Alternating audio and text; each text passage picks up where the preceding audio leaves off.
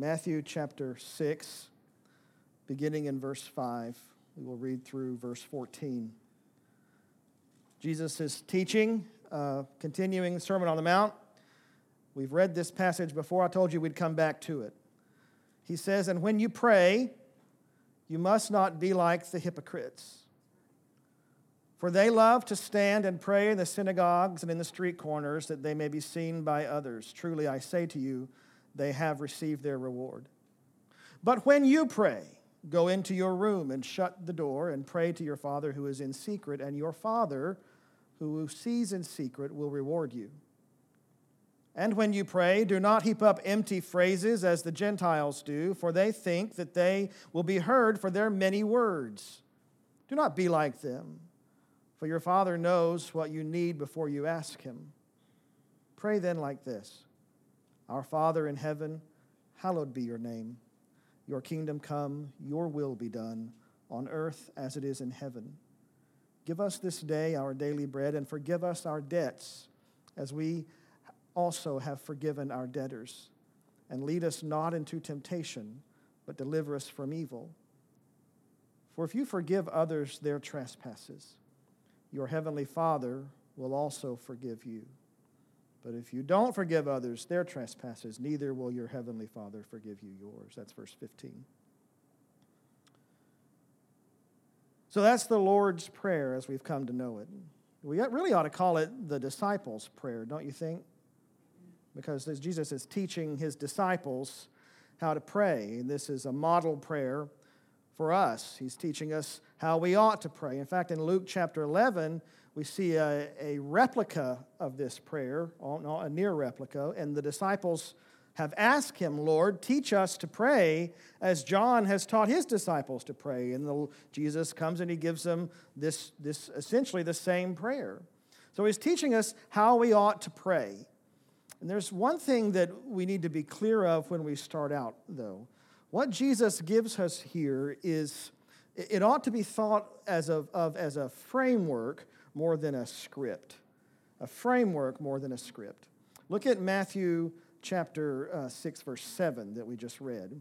He says, And when you pray, do not heap up empty phrases as the Gentiles do. So we have a, a caution we have a command from Jesus not to heap up empty phrases. And if you look, those four words, heap up empty phrases, those are all translated from one Greek word. And I'm going to try it.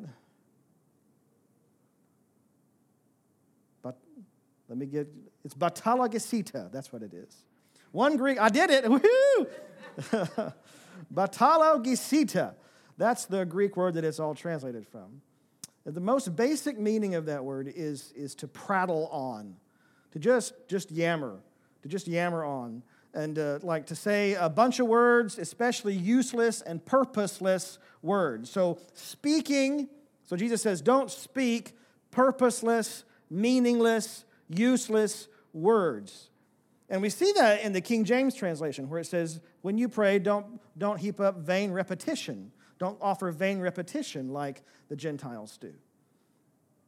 So, uh, Jesus is, is telling us not to heap up meaningless words. So, I guess the question then is is reciting the Lord's Prayer, is that vain repetition? Is that heaping up meaningless phrases and meaningless words?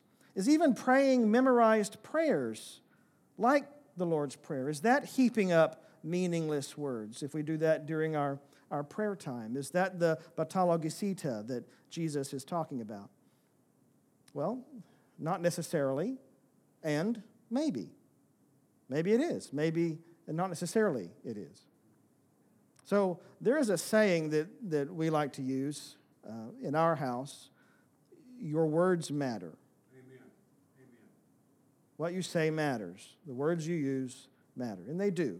But that's not the same thing as saying your words have meaning. So, you ever heard someone give you an apology and uh, you felt like it was an empty apology? Right? Surely we've all had that experience. Oh, I'm, I'm sorry, but they don't, they're not really sorry. They're just saying the words, but you know You just know by the circumstances and the situation and their attitude, you know that there's no real regret, there's no real remorse, there's no real re- apology in their heart. Those words had no meaning because they had no sincerity with them. They were spoken without sincerity, spoken without a connection to how the person was actually feeling, right? They were spoken just meaninglessly, they were empty phrases. The same thing is true for the phrase, I love you. You know, it is a, those are precious words to say, I love you. It's a precious phrase. But they can be spoken without any meaning at all, spoken without any real connection to the, to the person who's feeling it. They're not feeling I love you when they say it without sincerity. And when it, when it comes to prayer, you know, we have a, a tradition. It's really a tradition because there's nowhere in the scripture that we're commanded to use these words, though Jesus does tell us um, to pray in this manner. But how do we always end our prayers? In Jesus' name, right? And, and so often it can, and there's nothing, that's good, right? Jesus did say, when you pray, pray in my name, right? But he didn't say, say those words. That's, that, don't confuse that. Um, but we're praying in a manner of, of in Jesus' name. But we'll tack those words onto the end of our prayers almost like they're just a, a little, little stamp, little, little throwaway line um, just to sort of seal everything up, like licking an envelope for a letter. Uh, you know, we give very little thought to it, and yet Jesus' name, when we, when we pray in His name, His name is the means by which we're even able to offer prayer before God. His name is the, the means by which we're even able to go into the throne room of God. You know, we approach on our own, and our righteousness is filthy rags. We have to approach Him clothed in the robes that Christ has given us. We have to approach Him as His Son, as His Son has authorized us to approach Him. Otherwise, we have no way and no means of getting to Him. So it's very important that we understand that when we say that we're praying in Jesus' name, that means something. And we don't just throw those words away. We don't just throw it away and, and, and just like, like it, it's, we don't attach any thought to it. It's very important that we not treat it as an add on, but we, we certainly can, can't we? We fall into that, into that rut, into the, the rut of uh, just saying in Jesus' name, amen, and we just throw it on to the end of our prayer without much thought about what it really means and without any real gratitude or gratefulness toward our Lord for, for giving us the right to pray, not carrying our own name, but carrying His name. That's a, that's a huge deal. So he's teaching us about prayer, and he's not, he's not saying never recite. Right? He's not saying never recite, never pray from a memory or memorized prayer. What he's saying is never recite without sincerity if you're gonna if you're gonna do that, and, and i will tell you here in just a minute, there are times when it's helpful. Um, make sure you mean it. That's what he says. And, but he takes time to give us caution to say, hey, don't, don't heap up empty phrases like the Gentiles do. So there's a danger in, in reciting too often or, or without feeling. It's a good practice for us to not recite too often because if, if we do, it just it tends to become mechanical and rote, and there's no real heart behind the words that we're saying, and, and thus they become empty phrases. It's like communion for me. There are some uh, churches, and there's no problem with this at all, but there are churches who practice communion every Sunday or every time that they gather. And, and that's fine for them, uh, but for me, it's like it's like Thanksgiving dinner and Chris. You know, you only have those a certain times a year, right? And and the more you do it, the less special it is. And I want it to be special. I don't want it to become rote for us. Um, so we don't do communion every every week. We do it about once a quarter. Is how often we do it. Jesus didn't give us a commandment about how often we should do it. He said, as often, or Paul didn't. He said, often as you do it, as often. So whenever we do it.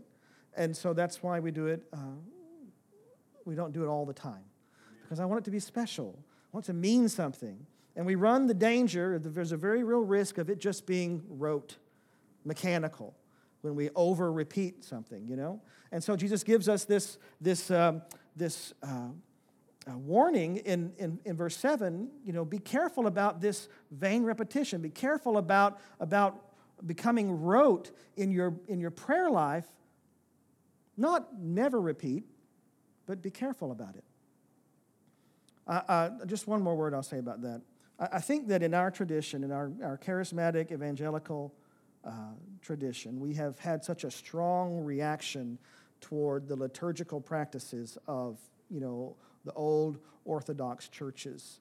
I mean, they, the way that they were doing things with such um, mechanical precision um, in, in their liturgy and things like that, and that these are the words that you say when you pray, and this and, and all of that. And we had such a, a snap back, like a rubber band being stretched to its limit and then let go. We snapped back so hard against memorized approaches and against liturgical approaches. Many of us are very uncomfortable with, with memorized prayer. We're very uncomfortable with it. And so the thought of, of reciting the Lord's Prayer as an actual prayer is, is very distasteful to us because we've been taught that you should never, you should never give a memorized prayer. It should always come straight from the heart and always off the top of your head. And, and that's not at all what, what Jesus is teaching. In fact, can I, can I just be honest with you? Um, there are times when I'm praying and I just, I just don't have the words. I mean, my mind is going a hundred different directions. I've got a hundred things on my mind. Emotionally speaking, I'm, I'm all over the emotional spectrum just because of the different things that are going on in my head. And I just, I don't have the words. I don't know where even to begin in my prayer. And, and, and then there are times when, you know what, I'm, I'm just not feeling it. You ever been there? I'm just not feeling prayer right now. There's a, an intimacy that I have to come to. There's a, there's a level of, I don't know, I've got to calm my mind. I've got to get my heart in the right condition to pray. And I'm just, I'm just not there right now. And there's times I'm just not, I'm just not feeling it. And, uh, you know, but the, here's the thing I have made an appointment with God every day to come to Him and spend time with Him and talk to Him and communicate with Him and fellowship with Him. It's a standing appointment. So it doesn't matter what I'm feeling, it doesn't matter how my brain's going or whatever. I've got a standing appointment with God every morning at about 5:30 in the morning. And, and I've got to keep that appointment no matter what I'm feeling. So when I go and I sit down, there are times when I'm just not feeling it or when I'm just overwhelmed. It's so overwhelmed I don't know what to say to start with. That if I just begin with, Father in heaven, let your name be hallowed. And I think about that and what that means. And I, I pray for all the ways for that to come, for all the ways that come to my mind, for God to make that happen, for Him to make that happen in my life, starting with me. Let your name be hallowed in my life. And what does that mean? Let your name be hallowed in my life. I pray for all those ways. Let it be hallowed in, in my wife's life. How, how is it that she could live to, to bring honor and glory and make your name be holy? And in my children, and how can I do this on my job? And, and how is it in society that, that we could that your name would be hallowed? What do we need to have happen? Let your name be hallowed. And, and I think about your kingdom come. Let your kingdom come. Let, let your will be done in my life and in every life. And, and show me your will and show me your way. And, and give, me, give me the strength and the faith and the courage and the passion to do your will in, in the face of a world that doesn't love your will. Give me the passion and the courage and the boldness to preach it and to teach it to others who don't want to hear it. Because how will they hear? How will they believe if they do not hear? Amen. That's what Paul said. Amen. And before I know it, that memorized prayer has led me into some of the sweetest, most sincere times of communicating, communing, Amen. fellowshipping Amen. with my God. So I started having no idea what, Lord, I don't even know. And He gave me a model, and I follow the model, and oh, the sweetness that it has brought. But you know what? It would be meaningless for me. It would accomplish nothing for me if I approached it mechanically and without sincerity. Amen. So that's why Jesus says, Be careful that you don't do this like the Gentiles do. Amen. Be careful that you don't come at this mechanically without sincerity, with empty phrases, We want real, we want intimate communication with our Father. And so we get that through the sincerity of our prayer. What is it that Paul said? The effectual, fervent prayer of a righteous man availeth much. Effectual and fervent is translated from one word, energonome, and that means the inward working, the prayer that comes from inside, Amen. the one that works in and comes out. Yes. So it's sincere, heartfelt, earnest prayer.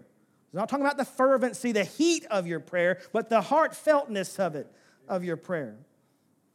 So, in considering this framework, again, you know, with all that being said, what Jesus gives us, and I, I, think it's the best way for us to approach the Lord's Prayer and the best way for us to apply it in our own lives is to, to look at it as a framework and not as a script. It's a framework. And, and, and when we look at that framework, what does the framework involve? Well, there, there are a number of things, and we'll cover uh, some of them over the next few weeks. But today, I want to focus on one particular aspect of prayer, and that is something that, that uh, sometimes we get shamed over it. But it, it, it's that prayer is mostly asking, mostly asking. All right? If you look at the language that, that Jesus uses in his example, um, there are some things that stick out to me. The, one of the main things is that it's overwhelmingly an asking of God for certain things. Now, whether it's asking for God's will to be done or it's asking for Him to provide food and protection, it's still asking.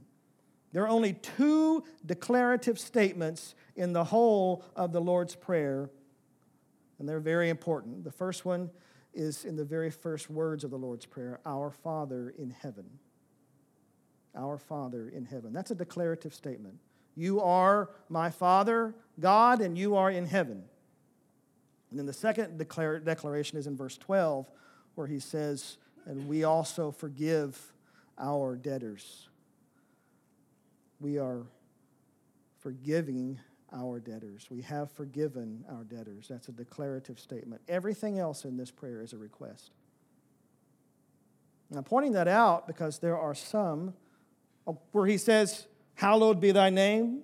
That's translated, Let your name be hallowed. Thy kingdom come, let your kingdom come. Let your will be done. Those are requests. The King James Version follows it up at the end of it after, uh, as we forgive our debtors with, uh, For thine is the kingdom and the power and the glory forever. Amen. And you might say, well, that's a declarative statement. Well, it's likely that that's not really in the oldest manuscripts. That's why it's not included in some of the modern translations. See, we, that gives it a whole different discussion, but Suffice it to say that the Lord's Prayer ended with, for, as we have also forgiven our debtors. I'm pointing that out about all the questions that he asks, that the, that the prayer asks, the request that it makes, because there are those who have good intentions, uh, but they have a theology that puts man at the center of what God does. It's a small God kind of theology. And, and uh, with all the well intentions they have, they have well intentioned fervor. They're going to point a finger at you and say things like, When's the last time that you just shut up and praised God in your prayer? When's the last time you just worshiped God in your prayer? All you do is ask. How would you feel if someone only ever came to you whenever they needed something? Whenever they needed you. And so the impression that we get from that kind of, of approach is that we ought to set aside our asking and instead just praise and instead just worship. And again, it's, it's well intentioned. I mean, what's wrong with praising God? Absolutely nothing. Scripture commands us to do it. Clap your hands, all you people. Shout unto God with a voice, with loud songs of joy. That's uh, Psalms 47 1. Praise the Lord, for it is good to sing praises to God. Psalms 147 1. Sing praises unto God. Sing praises, Psalm 47 6. It's commanded of us to praise the Lord, to worship Him. So, yes, praise God, for He is worthy of our praise. But, church, I'm going to tell you, you should never feel embarrassed or ashamed or guilty for bringing your burdens to the Lord. Amen. Ever. Amen. Amen. The same psalmist wrote uh, in Psalm 52 22 Cast your burden on the Lord, for He will sustain you. Peter said very famously in 1 Peter 5, verse 7 Cast all your anxieties on him because he cares for you.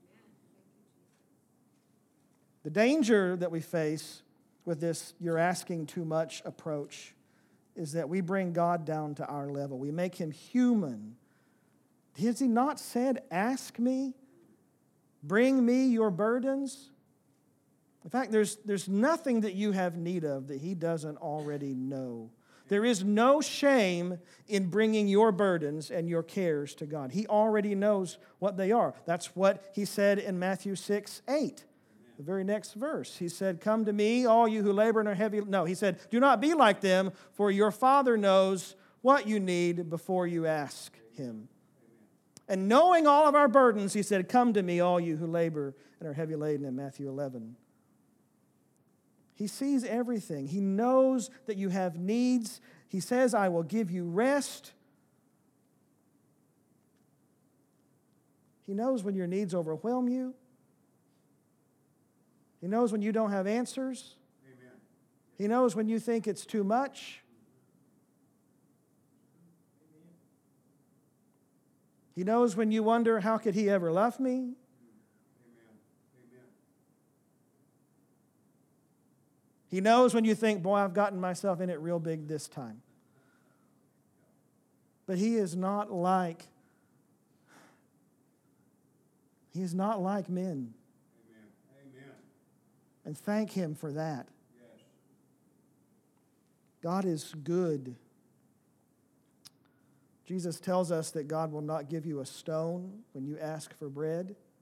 He will not give you a scorpion when you ask for fish. He is good, and like any good father, he is delighted when his children ask you for his help. I don't want to be guilty of making God more like man. Amen. He is, has explicitly declared in his word that he is not like us. He says, My ways are higher than your ways, my thoughts are, are higher than your thoughts. God is not a man that he should lie. That's why we need a mediator in Jesus Christ because he's not like us. We need someone to stand between and put one hand on God's shoulder and one hand on our shoulder. That's what Job said. I need a mediator between me and you, someone to put his hands on both of our shoulders, someone to, to stand in between the gap. That's why we need it because he's not like us.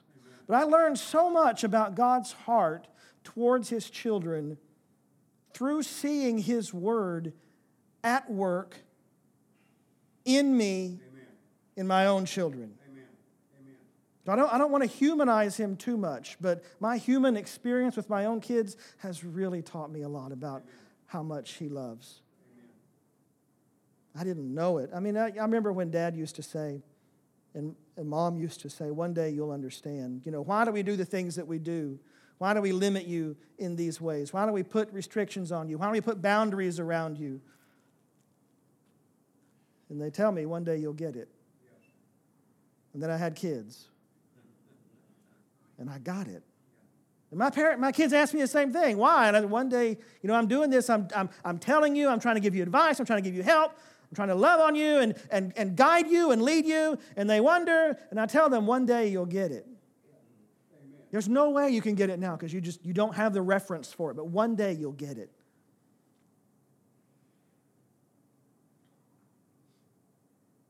So a few weeks ago, my uh, youngest daughter, Michaela, uh, she's studying engineering in college, and there's a program that she has to use in order to do the, the designs on her computer, and she had to get that installed, and she was having problems getting the installer to work. Well, you know, that's what I do for a living. I'm, a, I'm an IT guy. So who did she call? She called Dad. She called me from Tennessee, and she said, uh, hey, Dad, I said, hey, baby girl, how you doing? She said, I'm, I'm good. I'm, I'm sorry to bother you, but can you help me with this, with this program? Now, she said that, and inside I had two simultaneous reactions. Amen. I had one of sorrow, yes. and I had one of great joy. Um, it was sheer joy for me as dad to hear her say, Dad, can you help me? yes, baby, I can. I sure can. And if I can't, we'll find out how to get you help. It was sheer joy. Because what she said was, Dad, I need help. Even though I have friends who know how to do this stuff, even though I have a professor who can do this for me, even though the college has a whole IT department whose specific job it is to help me with these things, Dad, can you help me? I trust you most. Your help means the most. I'm most comfortable coming to you for your help. I rest better when you help. I'm most confident in your help. See, when she said, Dad, can you help me? I heard all of that. I heard all of that. And those little five words, Dad, can you help me? I heard all of that. But I also, and that gave me great joy, but I also had great sorrow. I mean, she knows I'm her dad. And there are only two people in the whole universe that get to call me that, and she's one of them. And I've told her over and over again it's my joy to help you. If you ever need anything, I'm, I'm here for you, baby girl. You call me anytime, day or night, it doesn't matter. I'm here for you, especially since you're out of my house and I can't see what's going on. I can't keep my watchful eye on you all the time. You call me if you need anything. Amen. Amen. And yet, when she called, she said, I'm sorry to bother you. I thought, what do you mean you're sorry? Why would you ever be sorry? Call me. I, it's no inconvenience for me. You are my daughter. You are my offspring. You are flesh of my flesh and bone of my bone. I raised you from a baby. I don't care what I'm doing, I'll drop it when you call. It is never an inconvenience for you to call me. Why sorry? Do you not know it is my joy just to be your dad?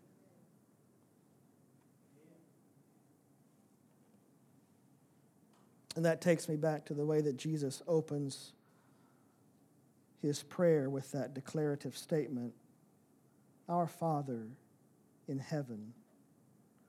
Let us not throw that away.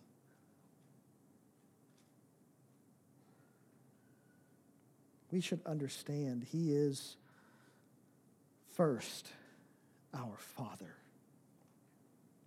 Not everyone gets to call Him that, church. Not everyone gets to call him that. Only those who have been born again of the Spirit, only those who have surrendered their lives to the Lordship of Jesus Christ. And the Bible says, Jesus says, that that way is narrow, that way is straight, that way is hard that leads to life, and few there be that find it. Not everyone gets to call him daddy. Right. Not everyone gets to say, Abba.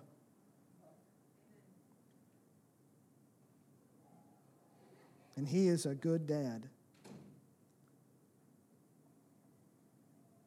I remember when my, my dad was, was still here, he was my go to guy. Because I'm not particularly good with mechanical things, with maintenance, cars and construction. Dad was cars and construction, he knew all that stuff. I knew computers. That was my world. So when something broke, I didn't know what to do. I didn't know where to start. And I always called dad. The car makes some funny noise or the roof's got a leak. I call dad. I say, Dad, the car's doing this thing. And before his health problems, before he, he went blind and, and uh, lost all of his strength, he would offer to take a look at it for me. He'd say, Son, bring it on by and I'll look at it. And sometimes I get a lecture about being a better maintainer of my vehicle, you know, changing the oil regularly and all that. Um, that doesn't just happen. you have to do that. Um, yeah, he'd give me a lecture about that. And sometimes he'd just fix it. And then when his health went and he lost his sight, you know, he couldn't, he couldn't do that anymore. And, and for him personally, I could tell, and it would, it would be like this for any, anyone, but I could tell he, he took a personal hit over that. It impacted him emotionally, it impacted his sense of self worth. He went from being this uh, independent man who, who was able to help to being the one who needed help. Amen. He was a helper and he found himself needing help. He was the one who was needed and he found himself the one in need. It impacted his sense of self worth, my dad. And he jumped at the chance after his, his uh, health, health problems started. He jumped at the chance to help in any way that he could. He wanted to be helpful, he wanted to contribute. And if you remember him, you'll remember that. It's one of the reasons why it was so hard for him to finally give up, not give up, but let go and go home to be with Jesus. He was so worried about everyone else. Here's the thing I know, I know because it showed that he was delighted when I called him with a problem. Amen. Amen. Amen. It delighted him because he got a chance to contribute and to help. And it said, Dad, I trust you. I trust you, and I still need you. Amen. And he did. He helped. And I did. I needed. I needed his help. Even with him laid up in his bed, unable to do anything, I still needed him. I needed his wisdom. I needed his experience. You know, it was so funny because I'd call him. I'd say, Hey, Dad, my car's doing this funny thing. And then I said, You know, um, I don't know, it's got this rattle, whatever. I said, Who do you think I should take it to? Because I knew he, he can't look at it. So, you know, he was my go to guy. He, he always knew where to go because um, that was the world he lived in. And so I'd say, Where do you think I should take it to? And, and, uh, and he'd say, Well, let me, let me think on that. And then we'd talk about it for a few seconds, and, and uh, he'd say, Why don't you call so and so and tell him who you are? And when he said that, that always meant tell him that you're my son, use my name, and oh, the things we could talk about. Use my name. Call them and tell them who you are and see what they say about it. And anyway, I'd, I'd get off the phone with him and, and I'd go to searching for the number, you know, trying to find out who it is he's wanting me to call because he never knew the place. He always knew the guy's name. I had to look up the guy's name to find the, the place, you know, the business. And uh, by the time, you know, I've got the number, Dad's already called me back two or three minutes later. And, and he'd say, you know, I've, uh, he'd say, oh, hey, son, it's your dad. Um, go ahead and take your car tomorrow to this place. I've already called them and I've told them the situation, and, and they'll be ready for you tomorrow. So not only did he help me with knowledge on who to call, but he went ahead and did it for me. he went and took care of it from his bed. That's a good dad. That's a good dad. See, if he didn't want to help, if it was a, a, a, nuisance, if it was an annoyance, if I was calling too much, if it bothered him to have me call and ask for help, he would not have gone the extra step it needed to make the call for me. Not only did he give me, tell me where to call, but he made the call for me. He set up the situation for, he provided a way. That's what my dad did. It delighted him. It brought him joy to help me. You know what? It glorified him for me to need him, to trust his counsel, to trust his ability. It says, Dad, I trust you, and I need you, and I, am comfortable with you, and I'm confident with you. And that's what he felt. It glorified my dad. And as good as my dad was here on earth to me, my father in heaven's goodness far surpasses that. He is inexhaustible and unsearchable, and nothing is impossible for him. And in fact, he's, you know what? My dad modeled my heavenly father when he went ahead and made the call for me. Because my heavenly father looked down on me and he said, I know you've got a need. Long before I was ever born, he said, I know you've got a need. And it's the biggest need you'll ever have. And so what did he do? He sent his son to die for me. I'm going to make a way for you before you even ask.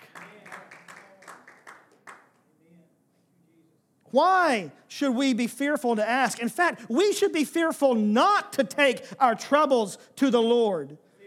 In times when I'm feeling particularly self sufficient, when I'm feeling like I don't need Him, like my pride is welling up within me and I'm thinking I'm, I'm all that and I'm doing pretty good, in the Lord's mercy, He reminds me of that old hymn I need Thee. Oh, I need Thee. Every hour I need Thee. Bless me now, my Savior. I come to Thee every hour, every minute, every second of every day. I need Him, and so I have to come to Him. And He reminds me when I'm feeling pretty full of myself, you still need me. Oh, I'm thankful for that hymn. Thank you, God, for that hymn. I need Thee. Every hour I need Thee. Bless me now, my Savior. I come to Thee. I know him to be slow to anger. I know him to be quick to forgive. Amen. That means eager to forgive. He's eager to forgive. And I want to remind you that he is your father also. Amen. Amen. That's your daddy. Slow to anger quick, eager to forgive. And He delights in being your help, your provider, your counselor, and your Savior. From the foundation of the world, He saw our great need, and He made a way before we ever asked. Amen. The Bible says in Isaiah 53 it pleased God to crush Him, put Him to grief. In Hebrews 12, 2, it says that it was for joy that Jesus endured the cross. God delights in our trusting Him to meet our needs. He delights in our bringing our needs to Him. So I've got a big God theology. He's, he's not exhaustible. Neither does He grow impatient with my need. It's His delight. So we, we shouldn't ever feel self conscious about laying our burdens on the Lord. We lay our cares on Him because He cares for us. He wants us to go to Him in prayer. Have you ever just gone to God in prayer and you start just laying it all out and then you feel like, I'm just whining? I'm just whining. Do you know that's a mercy? That's God telling you, son, you don't have it so bad. Look how good I've been to you. And sometimes I feel that way. You know, I want to lay it all out before Him, and I go to Him in prayer, and I'm praying, and then I realize this is nothing. I'm upset about nothing. You have given me everything I need, and I'm, I'm prattling about over nothing. Oh, what a mercy it is to lay everything on God. Amen. Big God, He can handle it. His arm is not so short, He cannot help you. His eyes are not so dim, He cannot see you. He is strong and able and trustworthy, a good, good Father. What a friend we have in Jesus. Amen. Oh, what peace we often forfeit. Oh, what needless pain we bear, all because we do not carry everything to God in prayer.